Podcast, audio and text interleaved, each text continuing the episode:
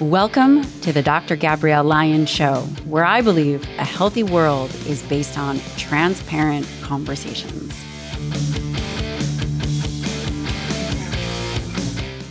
In today's episode of the Dr. Gabrielle Lyon Show, I sit down with the beautiful and articulate Victoria Felkar. She is an instructor and internationally renowned junior scholar, which she is currently completing her doctoral studies at the University of British Columbia. Why did I have Victoria on? Because she holds a very unique position in the space. She is a social and cultural sport historian with a special interest in physical culture performance enhancement, and her research has achieved international publication and award. Essentially, Victoria combines the history of what we are talking about as it relates to male female hormonal manipulation and the study of social ethics. She combines them, which makes the podcast so fascinating to hear the scientific aspect as well as the social cultural aspect. We discuss should women take oral contraceptives? What have we gotten wrong about the use of female hormones. And finally, strategies to optimize hormones for athletic performance. I strongly suggest that you take a moment to rate and subscribe to the podcast. If you love this episode, share it. And I'd love to highlight that with the new availability to pre order my book, Forever Strong. You can get it on Amazon. You can go to my website. That there are communities that we have put in place for you so that you can actually be involved in Q&A with experts like Victoria. So head on over to Amazon or my website to pre order the book Forever Strong, which goes on sale October 17th. Within that pre order, there will be a ton of free bonuses for you to interface with the best of the best. Let's get started. Very special thank you to Ned for sponsoring this episode of the show. I absolutely love their mellow super blend latte for sleep. It has adaptogens, amino acids, functional mushrooms, magnesium, the best ingredients all wrapped up into a chai inspired drink. If you love cinnamon, clove, ginger, you will love this. What we do is we have it iced, so we make it towards the end of the day blend it up. We use a little blender and put it in the fridge. Before we go to bed, about an hour, we drink it. It has reishi, chaga, ashwagandha, all things that have been proven to be very beneficial in multiple capacities to the body. And Ned shares third party lab reports whose farm their products and their extraction process comes from. It doesn't have CBD, it doesn't have caffeine, and it doesn't have melatonin, which makes it very unique. This product tastes great, smells great. I am certain this will be a regular in your nighttime ritual. So you can try it for yourself. Head on over to helloned.com slash Dr. Lyon. that's helloned.com slash Dr. Lyon. And you can get 15% off with the code Dr. Lyon. A special thank you to 1st Phorm for sponsoring this episode of the show. I've been working with 1st Phorm for a very long time. Great company. And I'd love to highlight something that is going to help you train. And sometimes it's hard to get that get up and go, which is one reason why I often use a pre workout. I love their megawatt. I've been using it for a very long time. I love cherry. They have a lemonade flavor, they have a grape. You can decide.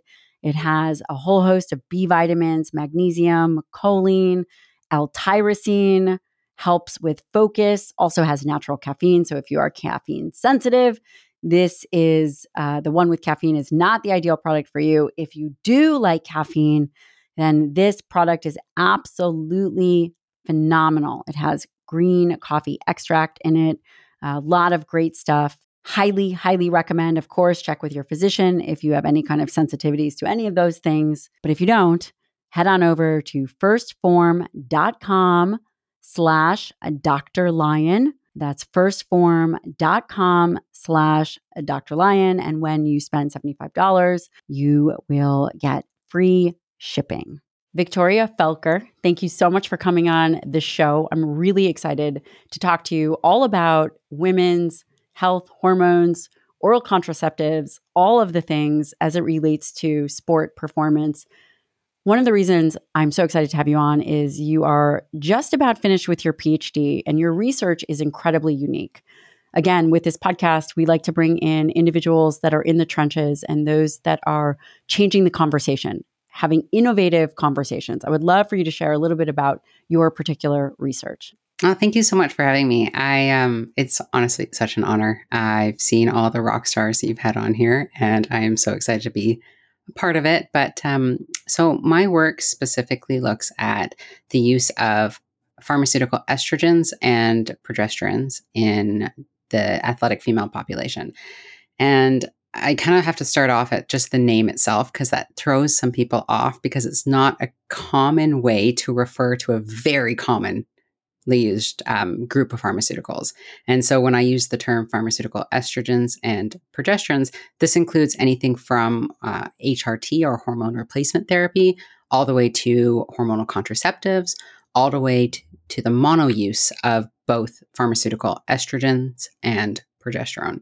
And the name for me is really important because it actually is a big part of the story about these drugs, in that it is this huge umbrella of drugs that often does get kind of brought down to only just talking about HRT or hormonal contraceptives when the reality is is there's a ton of different compounds underneath those umbrellas and each of those different compounds interact with the body differently. Um, and that's a big piece of uh, the puzzle that when we look at the athletic female population hasn't always been um, observed properly within sport, both by those studying on more of like the sports science realm, but then also within sport medicine and those that are prescribing.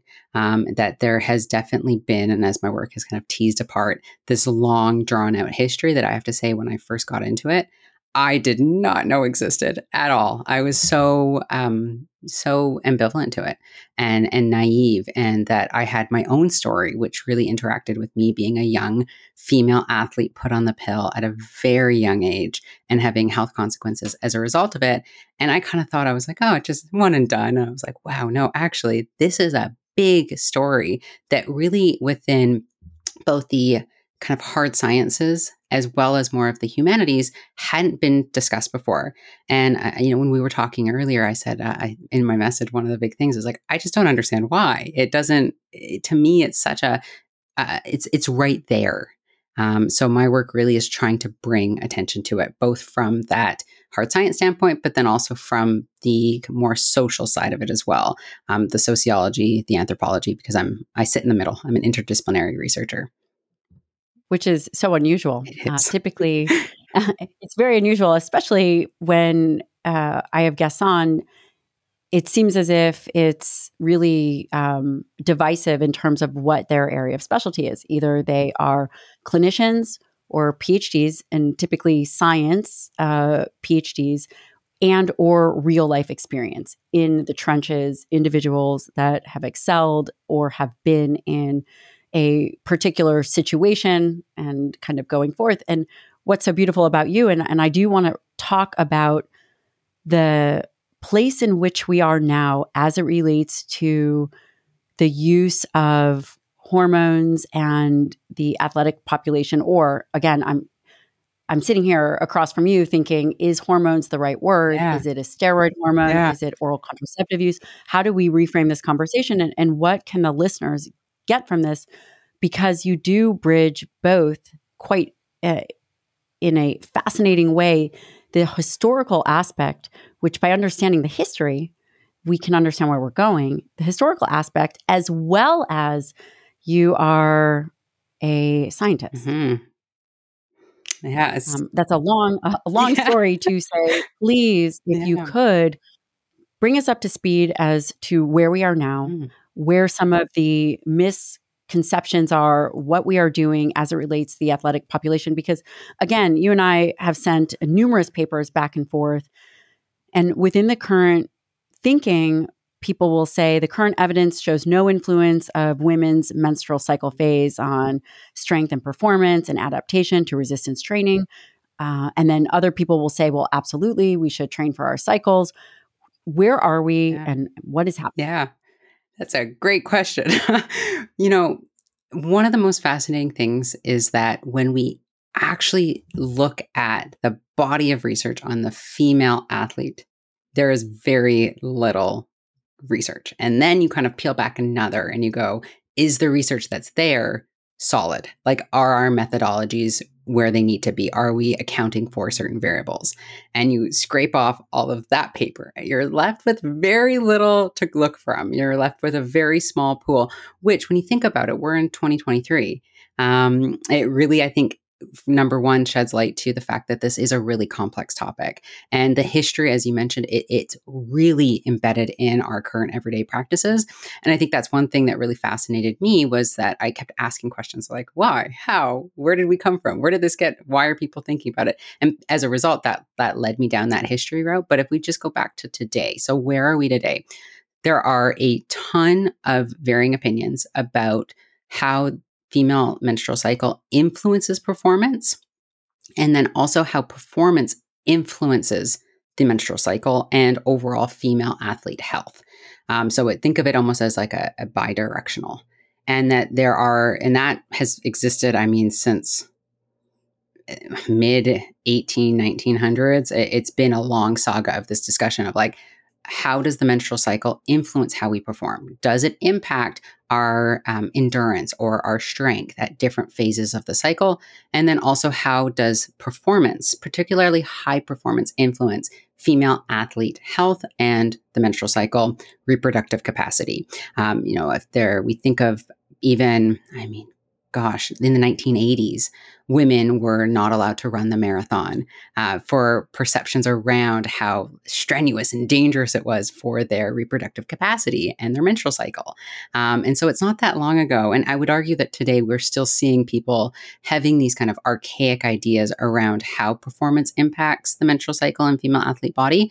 Um, but I'm sure we're going to get into that. So I don't want to skip ahead. So lots of different opinions, lots of different ideas. There are people that um, do ascribe to the idea that, yes, indeed, menstruation um, has a massive impact on performance, and we need to be training around it, um, really titrating our activity or even our um, utilization of certain dietary strategies around the menstrual cycle. And then there's the other camp of people that go, like, you know, wait a second, when you actually look at the science, we might not actually be getting this right. There might be a lot more to this, or maybe we don't have the actual scientific evidence that it, to give us that straightforward, clear cut perspective of yes, indeed, there is this direct link between, let's just say, the follicular phase, which is that first half of the menstrual cycle, having, you know, blank impact on athletic performance. And I would say I fall into camp number two um, because when you do look at the data itself and when you really kind of claw at it, you see that there has been just so much misunderstanding in not only sports sciences, but also I think within, I mean, sciences and uh, particularly biomedical and medical sciences around what it is a woman's menstrual cycle is, what it is not, what, how, what are the hormones involved, how do these hormones differ, and more importantly, how the individual is really important to this conversation. Um, back when I used to teach in um, undergraduate and graduate classes, I always used to say to my students that the the human body is terrible to do research off of because it's terrible. Because if we think about just basic scientific method and trying to control variables, there is so much difference between me and you and our cycles and our hormones and our life course that led up to this point today. Even if we were doing twin studies, there is just so much difference between humans. Um, and that's what really, I think, gets this conversation, um, starts to tease it apart as if we just start to really think about like, who are we studying? And how are we studying them? And the reality is, is that within the female athlete population, there's just insufficient evidence and that the evidence by and large and this doesn't mean everybody but by and large the evidence that does exist is very limited and there's a lot of research that has been based on either poor research practices or misunderstanding, or even just really sexist stereotypes around the female body or around hormones themselves that don't necessarily reflect what we now know today. Um, and so, when it comes to even the conversation around hormonal drugs, um, I always use the term uh, steroidal hormones um, because I get really nitpicky about that stuff. But I, I for me personally, it matters big um, that we need to call a spade a spade. Um, and that when we talk about like steroid hormones, um, I, I refer to it as like the big three family being androgens, estrogens, and then progesterone, and then your kind of metabolites of progesterone. Um, but those are the big three. I don't refer to them as sex steroids. I don't refer to them as even reproductive steroids. Uh, I might slip up every now and again, but I try not to because I really want to try to get into specifically the, the sporting world that we have to get away from that very limited idea that these drugs are or these hormones themselves are only related to reproductive function in both the male and female body, that they're only related to like, quote, sex, when we know that that's not true at all. Um, and when you look back into history, you really see that starting to come out. But unfortunately, um, sports science, sport medicine really has not uh, accommodated for these changes um, in actually what these drugs are or what these hormones are um, and how they do vary across individuals and just the massive amount of uh, pharmaceuticals that exist in those umbrellas. Hmm. That is so interesting. And I noticed that when you were talking about estrogen, you didn't say estrogen, you said estrogens. Mm-hmm. And I was reading one of these papers and it, it, said that it's not a particular hormone, but it's a class of compounds. Yeah common endogenous hormones from the class of estrogens, including estradiol, estrone, estriol. Then, of course, there's synthetic estrogens, not endogenous to animals, like, you know, phytoestrogens, all these different things. Um, and what I'm hearing you say is while we've typically thought about estrogens, progestins, testosterone as it relates to reproduction, mm-hmm. how do these relate to sport? What do we know? What have we potentially gotten wrong? I, I would say, why don't we start with potentially what we've gotten wrong? Yeah. Because that allows us to shift the conversation to what can we now build upon? Yeah, absolutely. So, first and foremost, I mean, at the crux of like seven years of research here, but um, we have done a very good job at creating uh, what's called biological dualism or binary thinking around the sexes. Um, and in 2023, we know that it's way more complicated than that. Um, but nonetheless, you know, when the whole concept of sex um, was attached to hormones, it wasn't actually that long ago. It was like 1905, 1908 was when the research really was picking up. Um, and it was associated right away that hormones were with the gonadal organs. So they thought that, hey, testes, testicles, that's where testosterone is from. That's why it's named for that. And then we have estrogen. They only had like one back in the day that they knew of at the time. And then progesterone didn't get named, or they really weren't sure. They called it the yellow hormone right away, which another story for another day. But um, so right away they start naming these things. I mean, estrogen is named estrus.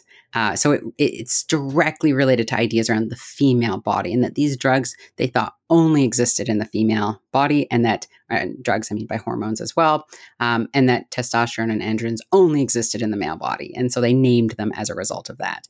Um, and so we have this perception that testosterone and other androgens are inherently good and needed and positive for athleticism.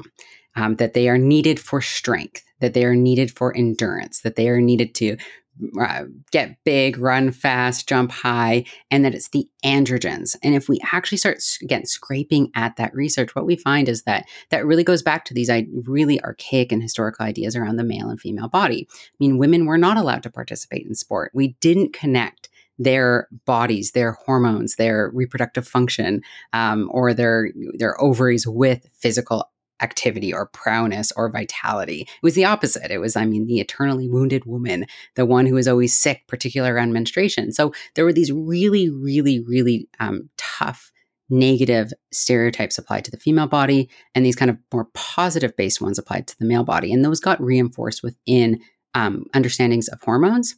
And unfortunately, if we think of today, we still associate sport with testosterone.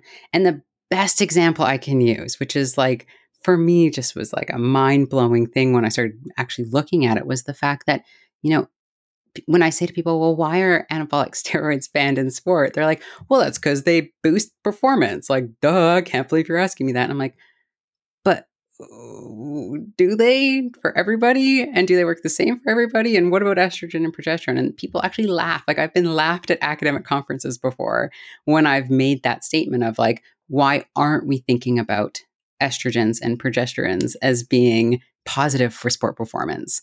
And when you start looking at the literature, you just see how little actually exists that studied systematically how estrogens and progesterones affect human performance. Um, and the research that does exist, uh, there's some animal studies, there's some mouse models that have been done, um, but overall, just very, very, very limited. Um, and then there's other research that's been done, but not very good. Um, but nonetheless, we just have to be really open to the idea that, in my opinion, um, professionally from looking at the research, we really can't label testosterone as being just inherently good for sport without also thinking about estrogens and progesterone. Um, that there is enough research that exists in other worlds outside of sport that talks about the importance of, let's say, progesterone for our nervous system. Um, and we know sport has an impact on our nervous system, upregulation. So why wouldn't something like progesterone be beneficial for especially female athletes to have? Um, that just to me goes goes like this. Um, same thing, let's just say with uh, muscle um, development. There has been some really great studies done on estrogen, um, not necessarily the impact of it, but what happens when you don't have it for muscle mass and what happens when you don't have progesterone. So, in that kind of um, menopausal postmenopausal um, cohort of individuals, why are we reducing muscle mass at such a rapid rate? Um, androgens do play a role in this as well, which blows my mind that they've completely forgotten that part in the research. Um, but nonetheless, they have shown that our hormones are so important. And it's the balance, it's where receptors are. You know, there's just so much there. So, the thing I think, if I could, you know, dilute it down to one basic statement, it would be that uh, steroid hormones matter for human performance, but it's in how much in whose body for how long and it's not just levels it's also receptors and metabolism. It's such a it's a much bigger system that we have to think about. We really need to open our eyes up to see that it is there's a harmony and a serendipitous that kind of um, network of different interactions that have to occur to be able to create the most optimal levels of human performance. How far away are we from figuring out those levels? Do you think that we're ever going to be able to understand what you know what level of estrogens that we need to optimize a particular performance or what blood levels of progesterone we're going to need you do make a very insightful statement in that it's not just the amount that we're getting, but also the receptors and the clearance. Yeah. Where do you think it's going to go in the future? How can we start to look at potentially athletes, individuals, blood labs, and target treatment? Yeah, I think it has to come back to the individual. I really think we have to look at the individual because if we look at an example of, let's say, a female athlete, and we think of um, let's just make a little like case study here. So we have a female athlete. Well, we we do have a case we do have a case oh, study, but do. maybe we won't talk. About, we do. Oh, okay. Maybe we can. Uh, she can remain nameless if she wants. I'm sure she she wouldn't want to, but uh, we'll, we'll we'll leave her nameless for now. Okay. Um, but I was uh, so don't think it's the same one we're talking about, but uh, for our purposes, for this little kind of example, let's say we have a female high performance athlete that had her first menses at age 13. Um, so 13, very average onset of menses. You actually have an influx of particular uh, steroid hormones even before that first bleed. Uh, estradiol typically is about one year, but it varies across individuals. Androstenedione, which is an androgen, it increases for about that first year, but it varies across individuals. But let's just say that she went on, uh, got put on a hormonal contraceptive about six months or maybe four bleeds after the first bleed. And she was on a hormonal contraceptive um, from the time that she was 13 and a half all the way to 28 Okay. Then she goes off and through you know various means is able to uh, over time regain a ovulatory menstrual cycle so in this example a couple of important things to take out is one that individual did not have exposure to progesterone Uh, we know that in that first about seven to 10 years after uh, menarche or the first bleed, that it's very likely that we're going to have a high fluctuation rate. You know, it's the roller coaster of hormones, and that you're more likely to have anovulatory menstrual cycles um, as your body is really learning and adapting and figuring out how to develop this really complex system of, of just so complex in terms of how it relates to internal and external factors. But when you're on a hormonal contraceptive, you stop the ability to ovulate. So you're exposed to a synthetic progestin, so spelled totally different than progesterone. Um, the molecule does not look the same and it doesn't act the same. Um, moreover, the typically, I mean, there's some newer formulas of contraceptives that are now using um, a more of a bioidentical uh, estradiol, but by and large, ethinyl estradiol uh, is like the major number one kind of synthetic estrogen that's used in contraceptives. And that has been shown to be quite a bit more potent um, than what our bodies naturally make. So we have this individual who never had the opportunity to make and get exposed to natural endogenous levels of estradiol and estrone and estriol and all those metabolites, and also didn't get the exposure to progesterone. Then she comes off. It's going to take a little bit for her body to get used to not only making, but receiving, metabolizing her own endogenous hormones because they look different, they act different. I mean, there's a beautiful body of literature, especially within um, neuroscience, that has looked at just how different the synthetics used in contraceptives are compared to our own natural endogenous hormones. But long story short, one thing that you know we can take away from this is that that individual may have a different, let's say, muscular response to a synthetic hormone than a bioidentical, what her, her own body is making hormone. And this could massively impact performance outcomes. So it's really hard to study then how optimal levels might be because for in a case like that she might feel particularly and i don't know if you've seen this in your own practice i've seen this in my own work though where you see people that are kind of trying to make hormones again after they've been really deficient for a while and that they do have more of a magnified kind of somatic response as their body's getting used to making progesterone again or making estradiol again. And even if you test serum levels, even if you do a, I mean, a very robust, let's say once a week lab test for LH, FSH, estradiol, um, that you can, you'll see that even at low levels on serum testing, they will reflect with higher kind of symptomatic of elevated estradiol levels because their body's just not used to it. And so that individual might feel great on suboptimal levels initially, and then as her body gets used to it, things get back into uh, flow.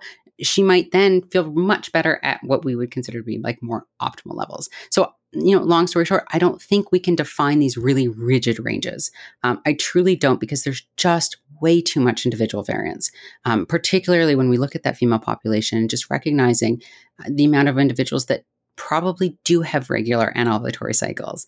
They're going to feel a lot different on very low levels of progesterone than what they would be getting if they actually ovulated, you know, that 600 and up range. So just, uh, you know, no, I don't think we can. And I, I think they're going to keep trying and keep not being successful.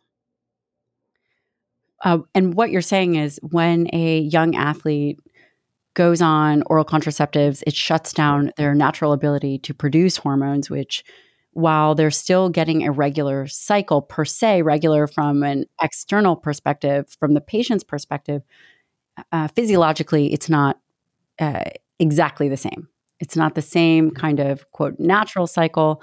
The hormone fluxes, the body's ability to make and maintain their own hormones are, are different.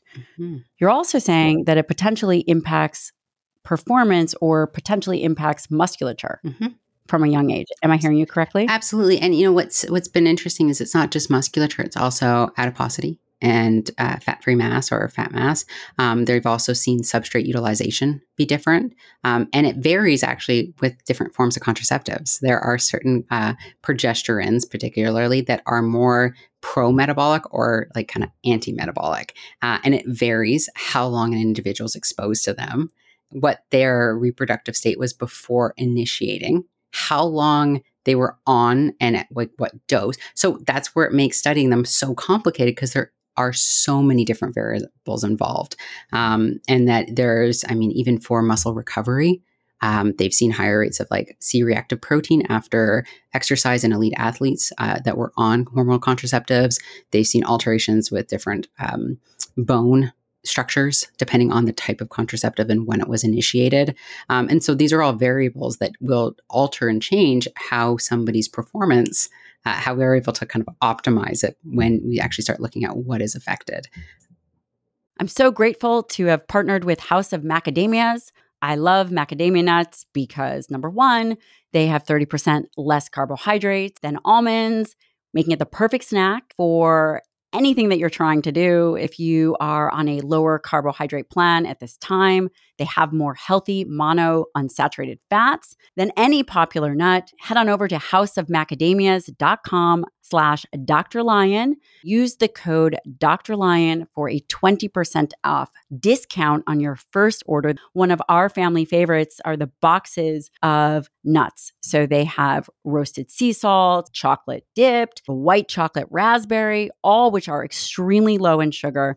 They taste phenomenal. They're easy to travel with. These are good choices. House of Macadamias has done a great job and partnered with over 94 of the best farmers in Africa. This is amazing and it is a company that does good for the world. If you are on a vegan diet, keto diet, high protein diet, paleo diet, whatever diet you are on, this fits in beautifully. And they have great products, especially their macadamia nuts with different flavors head on over to houseofmacadamias.com slash Dr. Lyon and use your code for 20% off. Thank you to Apollo Neuro for sponsoring this episode of the show. I have to say, the Apollo wearable is one of my favorite tech products. I use mine all the time. In fact, you will oftentimes see me wearing it in interviews or just when I'm talking. It is a wearable that improves your body's ability to manage stress. The Apollo wearable helps you sleep better. It helps you navigate your day, stay calm, be focused, be more present, more energetic. It was developed by neuroscientists and physicians. And what it does is it delivers a silent vibration that conditions your nervous system to recover, rebalance. And what you can do is it syncs to your phone. So you'll head on over to your Apollo app, put in a program. I love Focus. They even have one called Power Nap. So for the middle of the day, it is just incredible and is unlike other fitness wearables because it doesn't track anything. What it does is it actually actively improves your health by strengthening your nervous system response. It's safe, it's natural, you can feel your best. You don't have any side effects and no drugs. Head on over to apolloneuro.com slash Dr. Lyon and you will get $40 off the Apollo wearable. It is hands down my most favorite tech piece. I, I can't say enough about it. I absolutely love it. apolloneuro.com slash Dr. Lyon and you'll get $40 off the Apollo wearable. And would you over would you overarching say that you don't recommend young athletes or athletes in general to go on oral contraceptives that there are potentially better ways to manage symptoms, pregnancy, yeah. all the things? Yeah, so I am, at the end of the day, I'm a feminist and I believe in women's rights and I believe in access to um, birth control. I don't agree with blindly giving individuals a pharmaceutical that could potentially change their life without talking about the risks and without educating them so that that individual can make their own decision. I think informed consent is an incredibly important part of this conversation that has been completely left out in part due to like just this incestuous relationship between researchers and pharmaceutical companies and everything else. So I do believe that um, there are better forms of contraceptives. Yes, absolutely. I do agree that there are better forms of, let's say, managing um, a menstrual cycle that is maybe not optimal or symptom free for an individual. We have to ask why before just going on a substance. Um, and the thing about contraceptives is that there is very easy access to them. And so individuals may go on them because they're just not educated that there might be a better option for them. Um, or they might think that it's just, you know, it's just for now, it's not going to be forever, not recognizing that, hey, depending on all the other things that make up who you are, there may be more long term implications, particularly maybe if you haven't had a regular ovulatory cycle um, prior to going on, or if you start it too young. I do agree that the age of onset needs to be pushed. Um, you know, if you look back in again, going back to some of the historical stuff, if you look back in time, they it was never intended to be a drug for young girls and women. Um, that was never. It was actually 18 was the initial cutoff. Um, depending on where people were. Meaning, meaning the cutoff of starting, starting the yeah. cutoff. Yeah. So there was, you were, had to be over the age of 18. And other countries, it was even as high as like 22 years old. Um, and initially, it also was only intended to be used for about six months or so. And they kept just pushing that time, pushing that time, pushing that time, even when there were voices speaking out against it. Um, just like with some of the issues with long term, like uh, sterility or infertility post use. Um, there were people pushing back about that, but they got definitely suppressed, um, unfortunately, within the literature. And you just see that age. You see the indications going up too. Initially, they were intended actually for, um, I mean, it's just a cra- stranger than than friction. Like it's just the craziest truth to how contraceptives develop. But initially that they did hide that they were anti-ovulatory. Um, that marketers made a very strategic move because ovulation in the 1950s and 40s and even into 30s or the idea about having a bleed that was such an important part to uh, to womanhood. And so uh, they essentially hit it. So there are many doctors out there even today uh, research has shown that don't actually know that contraceptives completely blunt ovulation um, and that there could be potential implications for uh, fertility afterwards.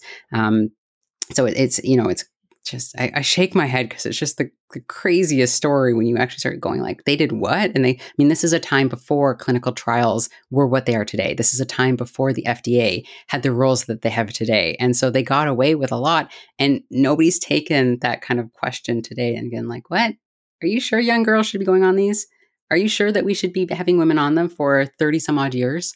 And then just, you know, having letting them go off in mid 40s and say, see you later, good luck um, and not talk to them about, hey, there might be implications for bone density, or hey, there might be implications for brain health.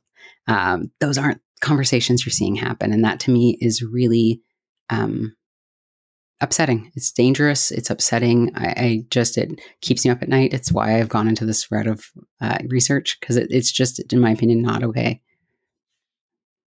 Well, we're definitely going to get your experience out there and this podcast because you know we do get we had Stacy Sims on. We do get a lot of questions about female health, uh, oral contraceptives, female hormones, sport performance, weight loss, the all the things.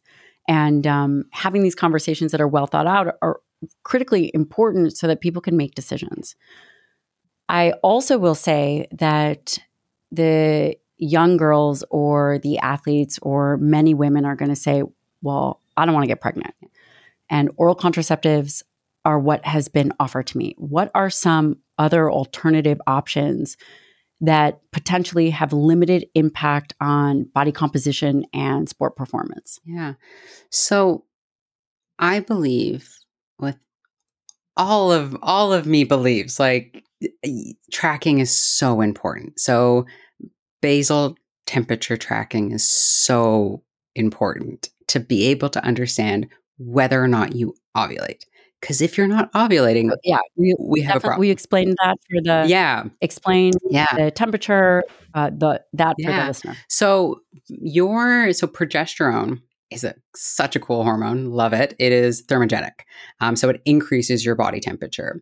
You create progesterone if you have an ovulatory cycle, which not all bleeds are ovulatory, and not all bleeds have sufficient amounts of progesterone produced. Um, particularly when we're talking about the female athlete population, there are um, some studies that have shown that they are more likely to have anovulatory or shortened luteal phases, which is that second half of the menstrual cycle when you are producing progesterone, and as a result, are not producing sufficient amounts of progesterone. So, progesterone, because it's thermogenic, if an individual ovulates, their body temperature should rise in that second half of the cycle. And so, through tracking not just things like length of bleed or cramping occurrences or mood changes, or let's say uh, fluid retention changes, through tracking your temperature, you can actually see whether or not your body has potentially ovulated.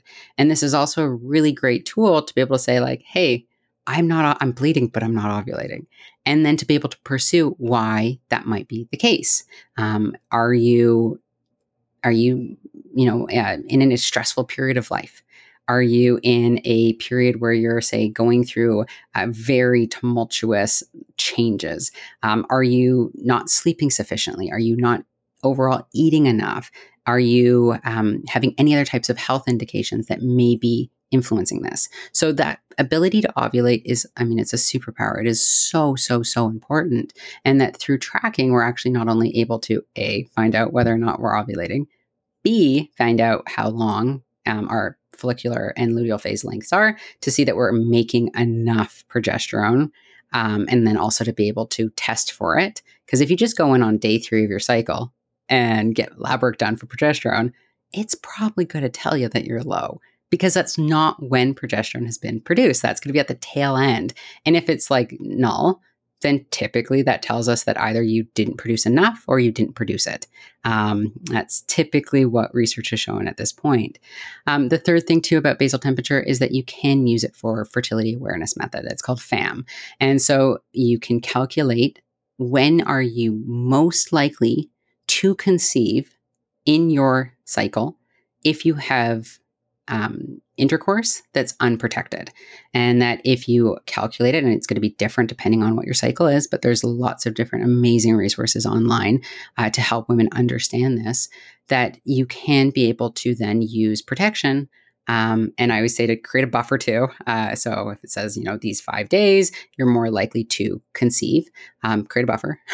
maybe seven or eight days and use protection during that time um, and that that is a way that you can not only help with fertility, but also help with your health because progesterone production is such an important and critical part of female health that has been just absolutely forgotten by not only the medical community, but the lay population. There are so many women when I go to speak at events or do consulting work or after podcasts that go like, I didn't know what that was. No, I didn't know that you might not make progesterone. I didn't know that I'm supposed to. Um, and then kind of a, a misunderstanding the big difference between a, a synthetic progesterone and progesterone. Um, and that, you know, as I mentioned in the female athlete population, there is a great concern that athletes aren't uh, producing enough progesterone, or at least not um, sufficient levels for long enough because of just what sport is asking us to do. Sport is asking us to push our bodies, uh, particularly if we're in a competition season or we're doing a weight cut or we're, um, let's say, tapering into uh, six weeks where you're going to track meets every weekend. Like your body is going to go through higher levels of stress that you may not have the resources physiologically, psychologically, socially, and emotionally to be able to actually um, cope with those demands. Because we know from research, it's not just about, I mean, body fat and athletes like no it's not just about your body fat. Not? Not oh, not at all. Um, that you know our mental health plays such a big role. There's been amazing research by uh, an individual called Sarah Berga and a couple of other of our research team that have shown that you know just thinking negatively about your body just having body dissatisfaction can induce anovulatory cycles in otherwise regular women that's big. That means that not even exercising, not even diet, that we can stop ourselves from having this really important physiological process and not just for fertility. I mean, I've got lots of athletes going, I don't want to get pregnant. I don't want to have kids. And I'm like, but no, progesterone is so much more important than just fertility. I mean, brain health, bone health, cardiovascular health, neurological health, thyroid health. I mean, I can keep going. It's just such an important yeah, hormone. Everything. Um, that we we've just completely ignored. Um, it's just, it's terrible. Um, mm. So basal and tracking. How do our bodies? yeah, I, I mean, I couldn't agree with you more. We in clinical practice we use progesterone all the time, which yeah. you you actually know this. We use micronized progesterone at night how does an individual make progesterone? And is there a way that they could optimize progesterone production, natural progesterone yeah. production? Yeah. So, progesterone in women is typically speaking going to be predominantly produced through the process of ovulation. Um, there is other, you know, potential adrenal, but very, very little, very little. Um, we have to have an incredibly complicated array of systems in place to be able to pr- promote ovulation and thus progesterone production. It is, um, you know, I put up this model in an event last fall and people were like jaws on the floor. And I'm like, it is, there's a lot involved. It's not just as simple as our hypothalamus sends signals to our uh, pituitary, and our pituitary and our brain send signals to our ovaries, and bam, wham, we're done. Ovulate. No, it's so much more complicated because we actually have to have sufficient amounts of estradiol, we have to have sufficient amounts of DHEA and testosterone. We have to have sufficient um, gonadotropins, uh, which are coming from our uh, our pituitary and our hypothalamus, so FSH and LH, and they have to be at the right frequency and ratio. And all of that kind of container of things has to also have the right amount of um, I mean, from everything from like mitochondria and how we utilize substrate has to be working properly to inflammatory markers to thyroid function. Um, there is just such this crazy network of things that have to be in place. Um, now, the caveat is is that not everybody has an sensitive um, reproductive function, but a lot of women if they have kind of had derailments early on, are going to be more sensitive to like subtle changes that can just derail this capacity for ovulation. Um, but maybe we'll get into that later.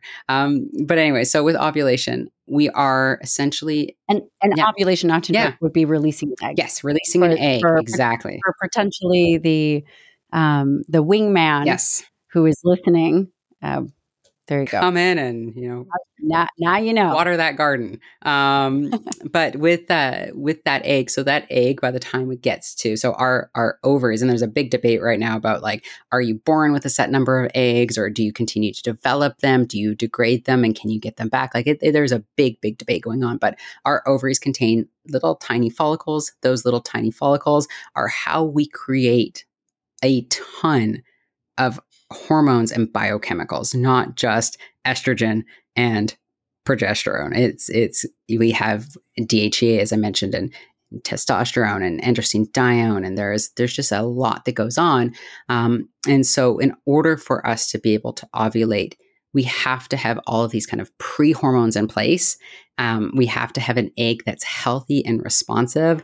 And then when we do get that mid cycle spike in luteinizing hormone, if that egg is ready and in place and has the ability to uh, potentially be fertilized, and if it doesn't, then we will make progesterone. Uh, the corpus luteum is what the main part of that is that makes progesterone. So, with progesterone production, though, in order to optimize it, I, one of the things that I learned from one of my my mentors was that it's you know progesterone production in women is not only a marker of all cause health but it also reflects it.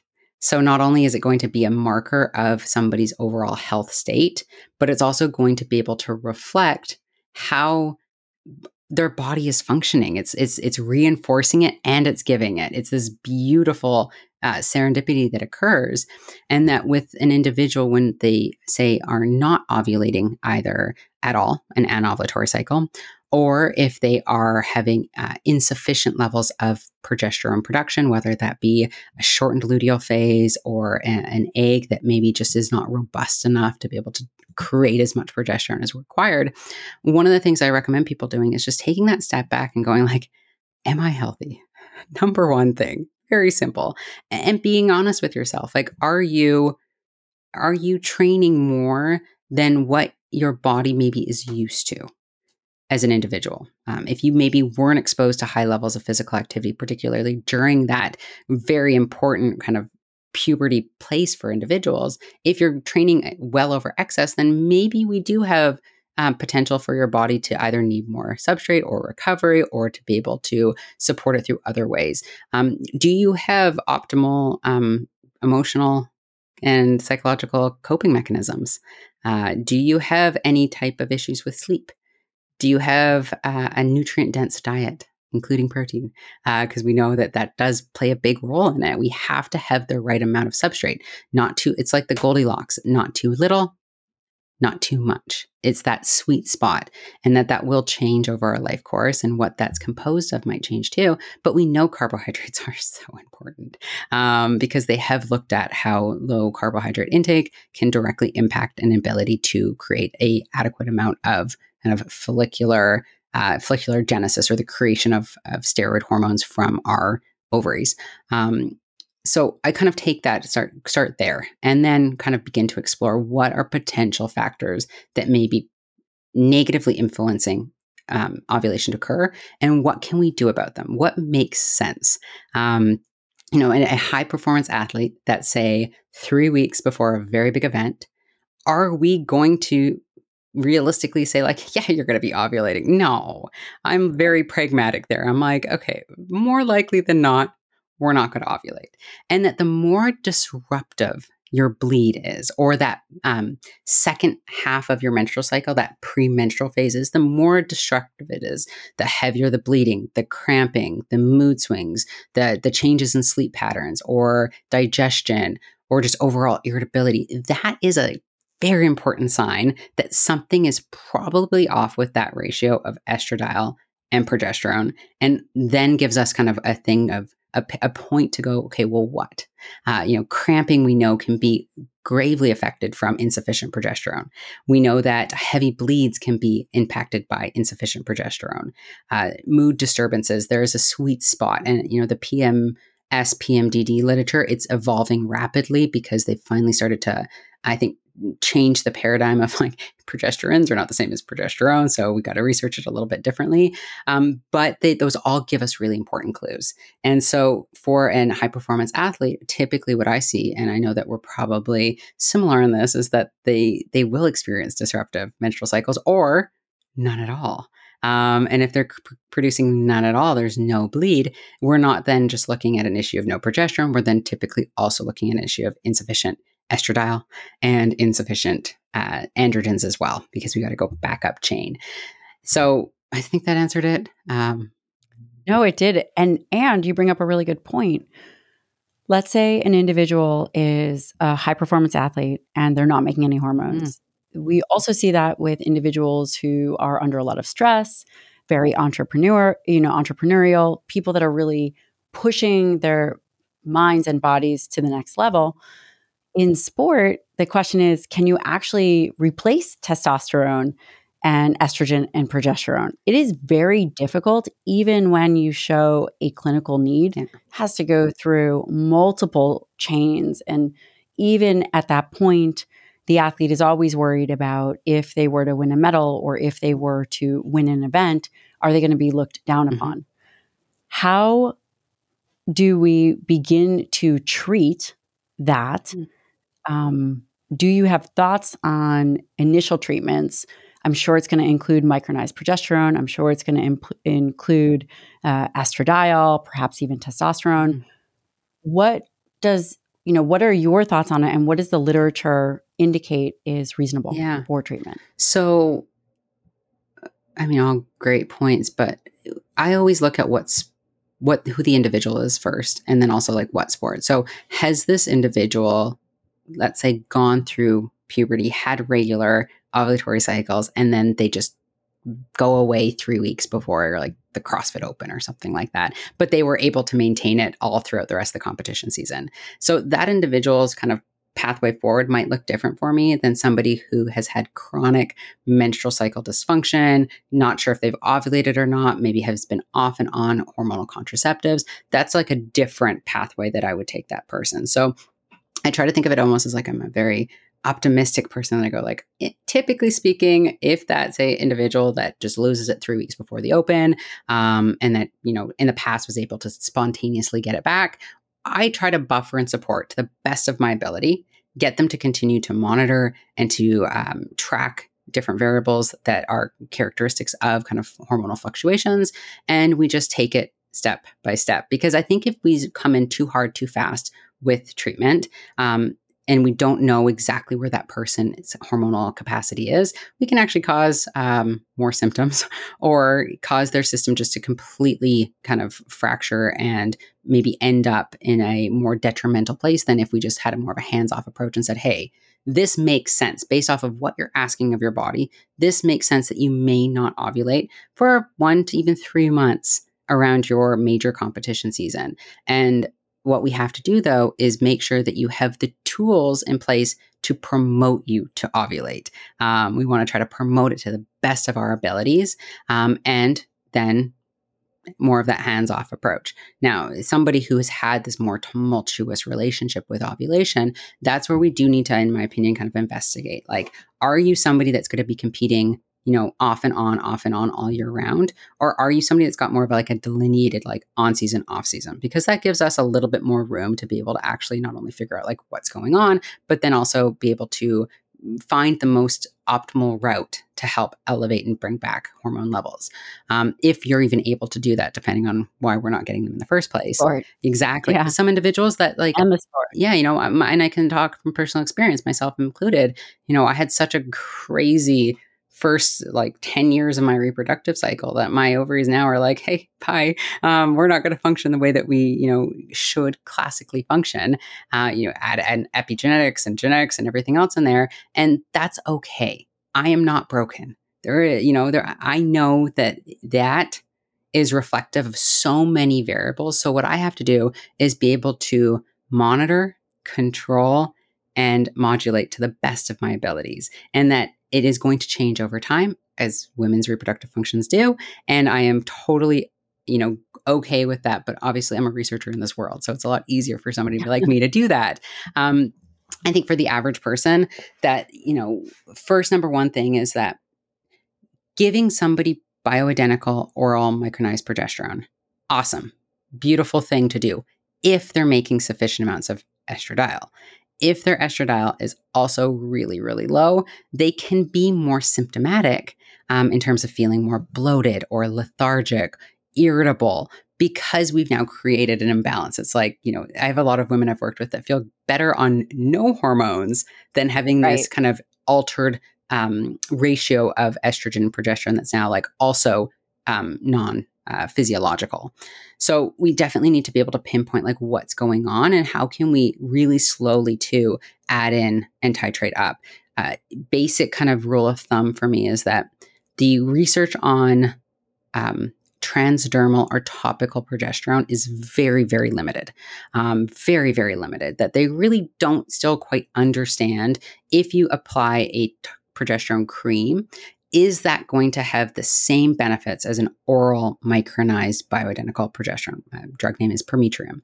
Um, yes or no, we don't know yet. Um, unfortunately, they haven't done the same kind of research to figure out if you know if it's just capillary blood or if it's actually going systemic. Um, same thing with vaginal. So vaginal progesterone um, can be very effective in certain individuals, but we might not get that same beautiful effect for the brain for the actual. Um, so progesterone will convert to allopregnanolone and then you know down chain into GABA. Uh, and GABA is a really important uh, neurotransmitter that we need to have sufficient levels, particularly as a high performance athlete. Um, and so with progesterone, we always have to go, and I think this is the same for all drugs.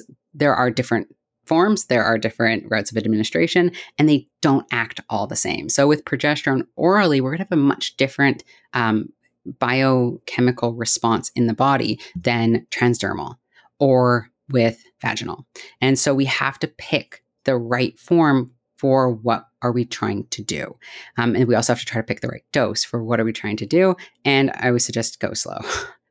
Go slow. Even if you have to try to find it through compounding go slow. Because especially if you've never had progesterone production and you start on like 300 milligrams of progesterone you are not going to feel your brain is not going to be happy with you. So you do definitely need to be able to be flexible and fluid with your dosing.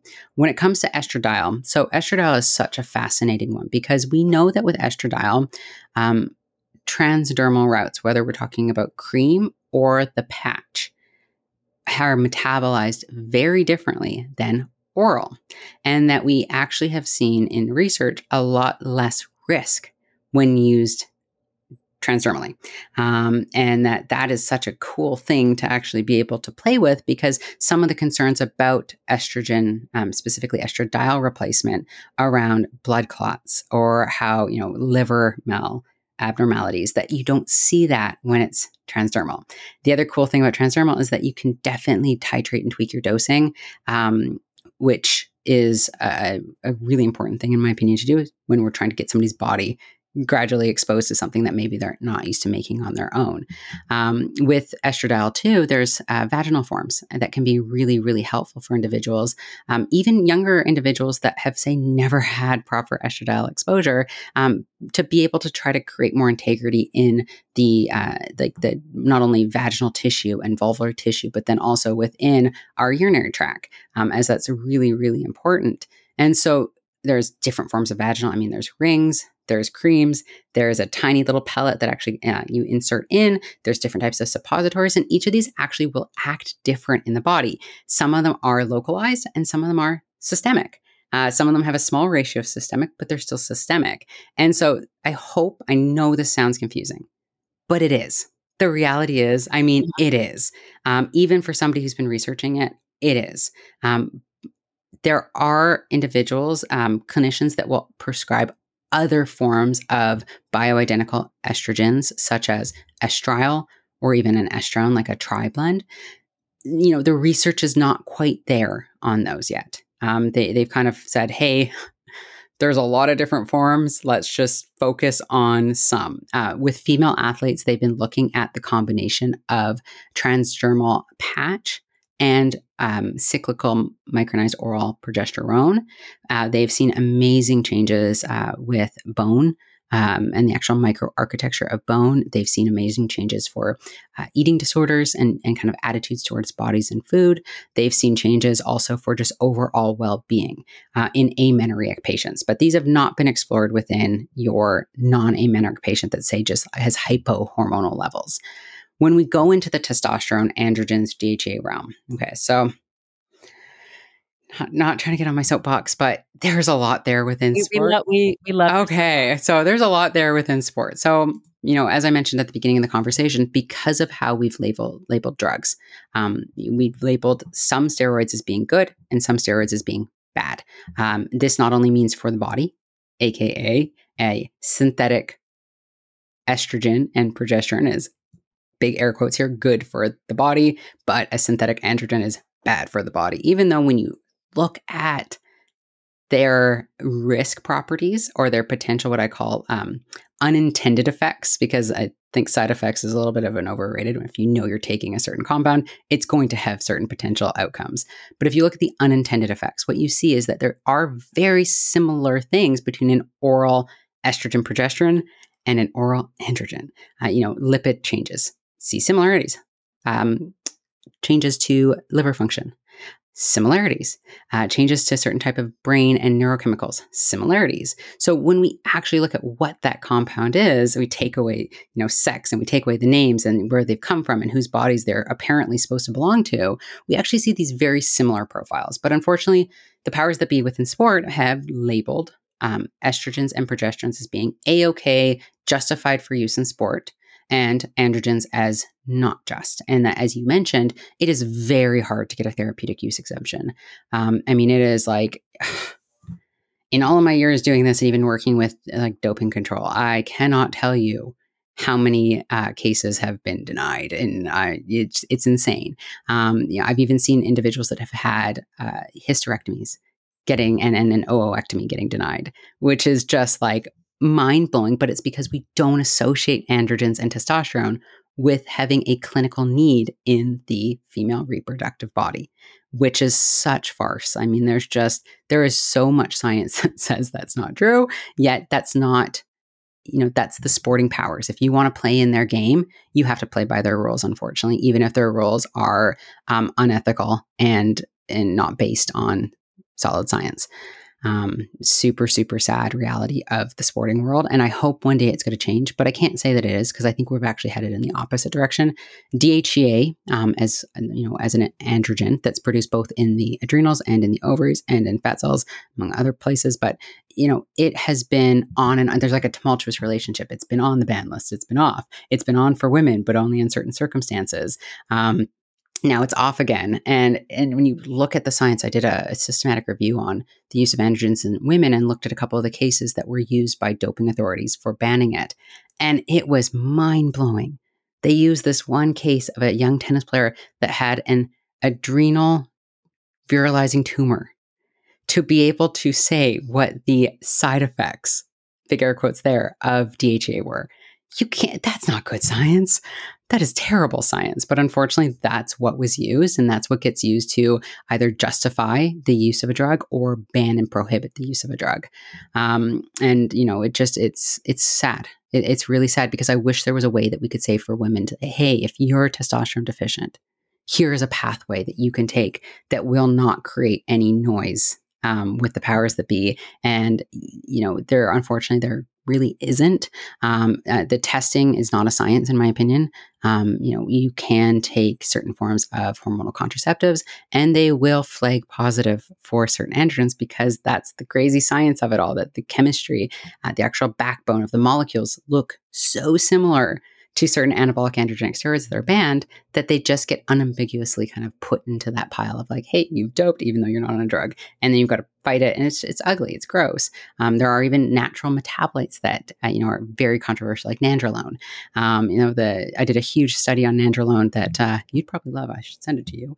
Um, send it, that uh, send it my way. is all about the fact that here's a compound that when drug testing got introduced they did not realize that humans have nandrolone metabolites. So they happen, you know, depending on when the person's tested and their own individual environment, you may have higher or lower levels of it. But in 1976, they didn't know that. Um, in 1982, they didn't know that. So there's countless athletes that were getting banned for having natural nandrolone because the drug testing people said that it was, you must have doped. It was a prohibited substance. Over time now, they've increased the range that you're allowed to have, the upper limit. For women, it is a higher upper limit than men, and that you do see this kind of almost linear increase as they start to learn more. But for example, if you're an individual that has just normal, natural, higher levels of nandrolone excretion, and that you also are getting tested right after you did an outdoor, let's say, track session, and you're dehydrated and your pee is going to be really, really saturated, and you're also in that kind of uh, ovulatory, post ovulatory phase, um, you will maybe potentially be on that higher end of what you're allowed, if not sometimes over. And then it's up to you. The burden of proof is on you to show. And that is just, it's horrendous. Um, it's absolutely horrendous. It's mind blowing to me. Again, it's like one of those things that this is this is stranger than than what we should ever be allowed to accept. I mean, they've now also um, you know regulated the use of certain gonadotropins um, or uh, tamoxifen, for example, even fertility treatments. There's a lot of restrictions around that. Um, there are other types of compounds that uh, clinically are used in medicine, but within the world of sport, they are not allowed um, which what would be an example? Um, I, I, mean, for example, different types of glucocorticoids and corticosteroids um, that would get used for, say, treating injuries that you cannot use within sport, even with therapeutic use exemptions or certain uh, bronchodilators for asthma patients, um, certain types of um, I mean, ephedrine, pseudoephedrine, that's a great one that a lot of people know about from just like stimulants. Um, testosterone. I mean, if you have a clinical need, like, I mean, it is so hard to get it. But that is a drug that gets used in medicine. Um, it is a drug that gets used a lot. And then there are drugs that are allowed that I shake my head and go, why? You know, if if I use that really easy, tangible example of my own research, why have pharmaceutical estrogens and progesterones received zero attention within the at least 21st century um, from anti doping authorities? And I'm not saying that they should be banned, but within sport, when a drug has attention brought to it, conversation exists. I mean, I know you had Rick Collins on back at the beginning. I, I was just thinking yeah. about when we're, we're having this conversation. And for you guys who don't know Rick Collins, he is a world leading expert in steroid use. Um, he is the most knowledgeable lawyer that I know. Yeah. Uh, really incredible. Yeah. We had a whole conversation on exactly what you are talking about from more of a, a male perspective. Yeah. And it's that uh, what he's really talked about is like that overstating of risk and that overstating of potential side effects that you know the the sporting literature has overstated it and that that has actually directly affected the medical perception of it. Um, you know people always say to me like oh sport what is sport? Why are you studying sport? What is sport? I'm like oh guys you, if only you knew that there is such a crazy relationship between what happens in the military what happens in sport and that those two vessels have a massive impact on our scientific um, production of knowledge and our medical and our pharmaceutical. There is this crazy, crazy relationship there. Um, I mean, even if you just look at some of the research that has been done on um, I mean, on androgens. Who's doing it? There's been some newer research by the British military on contraceptives um, and, and, the use of certain forms for different levels of fatigue and things like that. They're the people that have the money to do the research and fund the research because academia is not it. Um, but that there is a huge relationship between what's happening in sport, and, and it's not just one way it's definitely bidirectional. Um, and that there are individuals that are sitting on certain types of committees that will maybe allow or not allow a drug in place, and that they may not be the world's leading expert on it. Um, they might not be even doing research on that. Yet they're the ones that get to unfortunately make the decisions. And you know, and a great example is uh, hyperandrogenism ruling in female sport. Um, and if people aren't aware of it, that it started in about the 2010 to 11, 12, 13, 14 kind of realm, um, that there was a, a, rule introduced that essentially was going to try to put an upper limit on a female's natural levels of testosterone. Um, it was an upper limit cap, and they essentially said if you have more than this, you will need to do something to drop it down and I mean, it's a human rights issue at this point. And I, I, have colleagues that have been pushing it as a human rights issue because that does not exist within medicine. This was a rule that was introduced explicitly for sport, and it's not anything new. I mean, my research has shown that even the ideas around menstruation, uh, sex testing in sport, these things are only being given to the female body. They're only things that women are having to go through in order to enter into to do a sport, a, literally a game, um, which is so sad because what they were recommending was the use of a um, hormonal contraceptive, but specifically a strong anti-androgen. Um, and you know my argument was always that you know not all androgens are fun and games in the female body. Uh, you know there are many different forms. There are some forms that might you know help depending on where they bind with muscle and performance and everything else. But then there's also the ones that are going to just make you fat, hairy, and tired. Um, so, you know, it, it was very, um, very terrible research. It was self funded research too. It was not done by an independent body, it was funded by the sporting um, uh, kind of powers that be. And luckily, there are a lot of really amazing academics and legal that have been pushing back against it and trying to suppress it. But there are some women that have still been forced to do it. Um, and that is so sad because there really is no scientific proof that this has to exist. There's no scientific proof supporting that, you know, testosterone is, is doing what they claim in any body, male or female. Um, and yet this goes back to those just ideas around what these hormones are you know these so-called sex hormones and whose bodies do they belong in and what drugs we consider to be good or bad right or wrong ethical or not and that within sport it creates this microcosm that then reflects within to society um, which is uh, you know we, we see that in everyday life right now with all the attitudes around hormone therapies and testosterone and menstrual cycle and you know all this stuff. It, it just it all works together yeah. And what is so fascinating is we typically turn our attention to sport and military personnel for being early adopters. Everything else that they are doing, whether it's nutrition, whether it's supplementation, whether it's EMS stim suits, whatever it is, they are considered early adopters.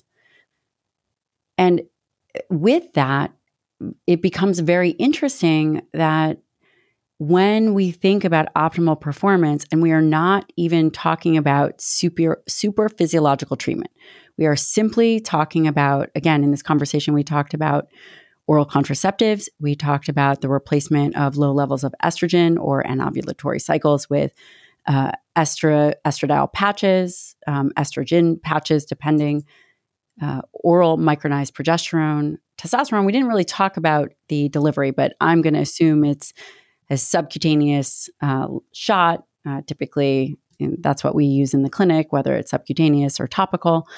Um, and the restrictions on sport do lend and have unintended consequences of what we think about optimal health, what providers consider to be okay. I see lab work come across my desk all the time, and a testosterone level of 300 is perfectly acceptable for a guy, or a testosterone level, uh, free testosterone of a woman within normal range of 0. Point, I don't know, 9, mm-hmm. and they're okay with it. Changing the conversation and really thinking about what optimal health is, which is exactly what you're doing, is critical understanding the history, you blending the humanitarian aspect with the science aspect is incredible. And you and I could, uh, we could easily talk for another hour um, if you'd like to. I sure can. If you want me to, I'm more than happy to. Uh, um, when we think about other ways, I do want to circle back in terms of other ways that we can leverage treatment, or let's say we have an individual who is not necessarily an aggressive athlete, but an individual who goes through anovulatory cycles and or heavy bleeding, um, and is doing that. Let's say she's not even an mm-hmm. athlete, a uh, a life athlete, meaning she's an entrepreneur, mm-hmm. or something like that. Where does other ways of uh, contraception come into play, like the Mirena or a copper IUD? Mm-hmm. I'm just curious because I know that we're going to get those mm-hmm. questions. Yeah, I mean, there's lots of forms of uh, hormonal contraceptives that we didn't talk about. The the pill is just one of a whole giant array. Um, there is the if we're talking hormonal, so there are patches now. There are implants. There are uh, like the actual hormonal IUD based, as well as there's like a vaginal ring um, I think there's like a new sublingual one. I mean, there's just lots of different routes of administration. And that, like I mentioned with estradiol and progesterone, these do have different ways in which they interact within um, the the systemic body, and then also locally as well on the actual like reproductive complex. Um, and then also with that kind of depends on um, for me personally thinking about where was that individual before they started on a some of these different forms, and I'll use the idea of a Mirena IUD. Um, the the copper IUD is a non hormonal form, um, and that that I have to say the research on the copper IUD is very much lacking. Um, it's it's an older method; it's been around, but it definitely is quite lacking in terms of like how does this impact the physiological um, makeup of an individual, um, other than what we know is uh, it creates acute inflammation, and that in certain individuals, that acute inflammation can have more of a detrimental impact on their overall ability to maintain a healthy ovulatory menstrual cycle. Um, one of the big things you see with the copper IUD is uh, heavier bleeding, and that's as a direct relationship to that like acute inflammation that it's creating. As it's literally the way that I explain it is that it's like creating a defensive mechanism via inflammation. Like that is its defense wall. That's its little army that it's creating to stop sperm from doing their job. Um, and so typically the copper IUD is not used for uh, non reproductive purposes, unlike the other forms that will get used for non reproductive purposes or non contraceptive purposes. Um, the, the Mirena is quite interesting because with the Mirena, um, it, it's definitely increased in popularity uh, in the last, I would say, decade or so in particular. You see this kind of change within the rates of use, um, not only in the UK and parts of Europe, Australia, Canada, and the US, where you do see a shift in oral contraceptive kind of transforming into uh, the Mirena.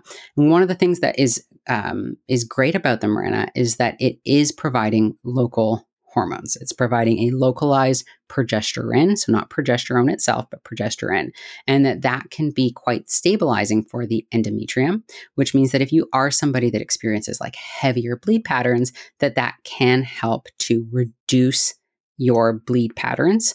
Um, however, what research has also shown, and this is actually done by like the powers at Mirena itself, you just have to go like crawling through their archives to find yeah. it, is that it, it doesn't do it in everybody equally.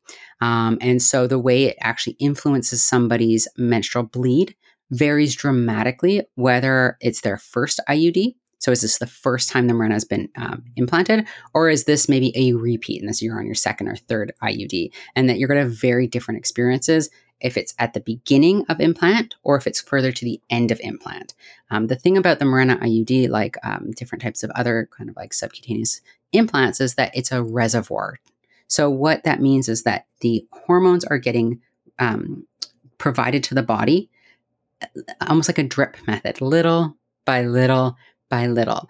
And the longer you have it in, the less hormones that will eventually get taken from that reservoir. And so you see with the Mirena, for example, um, you know, within that first one to five years, that's they recommend it implanted for one to five years, uh, depending on the the strength of it. But typically it's one to five, and then they say that do not rely on it for contraceptive for year six and seven um, because they cannot um, provide enough insight to say whether or not that the hormones being kind of dripped from the reservoir are going to be sufficient to actually support um, not allowing contraceptive to occur. Um, the first few years of a, of a Mirena, they have shown though, and this is again, Mirena themselves has come out saying this, that um, you are more likely to experience potentially anovulatory menstrual cycles. And that's because there is a stronger effect of the hormones that are getting dripped out of that um, that reservoir. Now, in an individual that, let's say, has a really healthy and robust um, H, so hypothalamus, pituitary, ovarian axes, um, that might not cause the same amount of um, upset as somebody who doesn't have a healthy ovulatory menstrual cycle. Um, it really is going to be dependent on what was the state when we implanted it, um, and then also some of the metabolic changes that you see what was the state of their metabolism and their overall like substrate utilization when that was implanted. Um, and so it definitely is going to be based on that individual as to how you respond to it. Um, with the Mirena IUD, one of the things that they do promote is that you can still ovulate. But even the company has now said, like, well, maybe not in the first little bit, but then probably yes, you can, maybe in some people. Um, let's say somebody has um, been diagnosed with um, let's say polycystic ovarian syndrome, hyperandrogenism, and hyperinsulinemia. So that would be where we would see that a very high elevation of um, chronically um, high LH levels with more of a moderate to low um, in ratio respective. Though FSH, you're seeing chronic anovulatory menstrual cycles, uh, possibly high levels of testosterone and DHEA, and possibly high levels of um, total estrogen, estradiol, estrone as a result of that tonically high androgens as well. Um, so in an individual like that, if you put a Mirena in place, it's going to definitely stop them from having a heavy, chaotic menstrual bleed because it's providing a progesterone to stabilize that endometrium. But that's what it's doing. It's not going to help you recover your hypothalamic pituitary ovarian axes. Um, that's not what it's going to do. It's just going to provide almost a symptom relief for one of the outcomes that you're experiencing. And that's for me where we do need to kind of expand on that conversation of, okay, it's really important to provide symptom relief. I am all about helping people get through day to day. But I also want us to think a bit more expanded and go, okay, is there other things that we could be doing that may be more optimal, not only for short term, but long term as well. So, if somebody's experiencing these crazy chaotic bleed patterns, because they're having unopposed estradiol in their endometrium. Okay, well, why? Uh, okay, let's see, anovulation. Okay, cool. Could we get potential benefit then from doing something like a cyclical oral bioidentical progesterone level? We also know that that can have positive implications, the progesterone, for helping with that altered FSH and LH ratio, um, and that that can actually help to get LH back in check after a while. May that individual also need something like, um, let's say, a, um, like an aldactone or spironolactone to help as an anti-androgen, potentially. But I also think we can't look at that as being this end all be all cure either, because there are implications of that as well. So, what else could we do? Metformin, for example, or a GLP 1 those are ways that we can actually help with more of that metabolic side of why are they experiencing this heavy chaotic bleed to begin with, um, from a micronutrient, from a lifestyle intervention. There's so many other interventions that I think we have to also look to. That because of hormonal um, kind of the hormonal contraceptive, hormonal estrogen and progesterone, the synthetic revolution, we've failed to recognize. Mm. Um, you go back in in the medical history books from 1920s, 1930s, even before that, they were recommending that for um, menstrual uh, dysfunction or irregularity to eat a good diet. They were recommending for supporting your sleep and checking in on your mental health. Those were things that were listed as things we need to be doing. Um, and then that kind of advent of, of hormones led us in this total opposite direction um, that we're getting lost in today. So people will use these drugs and they won't actually have optimal health. Um, they will mask symptoms that are reflecting this poor overall state. But because they've masked the symptoms, they go, okay, I'm healthy, I'm good, I'm great. Um, but then eventually, you know, the tower's going to crumble um, because they can't sustain that for a long period of time. I think that is so important to highlight and ultimately, what you're saying is how do we leverage the body to be able to maintain lifelong vitality mm-hmm. without a whole bunch of um, other additives, right? Yeah. Uh, and I don't mean necessarily food, I mean oral contraceptives, what other, or even addressing, like you said, PCOS, what are the things that we can do rather than masking symptoms, really getting to the underlying cause, even if at the underlying cause if we do have to address insulin resistance or metabolic dysfunction for a short period of time? Are we using, say, a metformin or a GLP 1 agonist? Victoria Felkar, thank you so much. You're brilliant, a wonderful interview. I know that we're going to have a ton of questions. I'm going to include all the links on where to find you. I am so hoping that you will come back to talk more about your research and you know we didn't even get to be able to talk about a portion of what I wanted to talk about. You guys consider this a intro course to the mind of Victoria.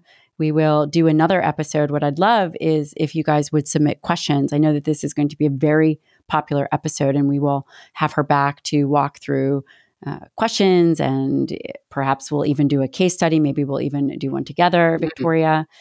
Thank you. Thank you so much. The Dr. Gabrielle Lyon podcast and YouTube are for general information purposes only and do not constitute the practice of medicine, nursing, or other professional healthcare services, including the giving of medical advice. And no patient doctor relationship is formed. The use of information on this podcast, YouTube, or materials linked from the podcast or YouTube is at the user's own risk. The content of this podcast is not intended to substitute for professional medical advice, diagnosis, or treatment. Users should not disregard or delay in obtaining medical advice for any medical condition they may have and should seek the assistance of their healthcare professional for any such conditions. This is purely for entertainment and educational purposes only.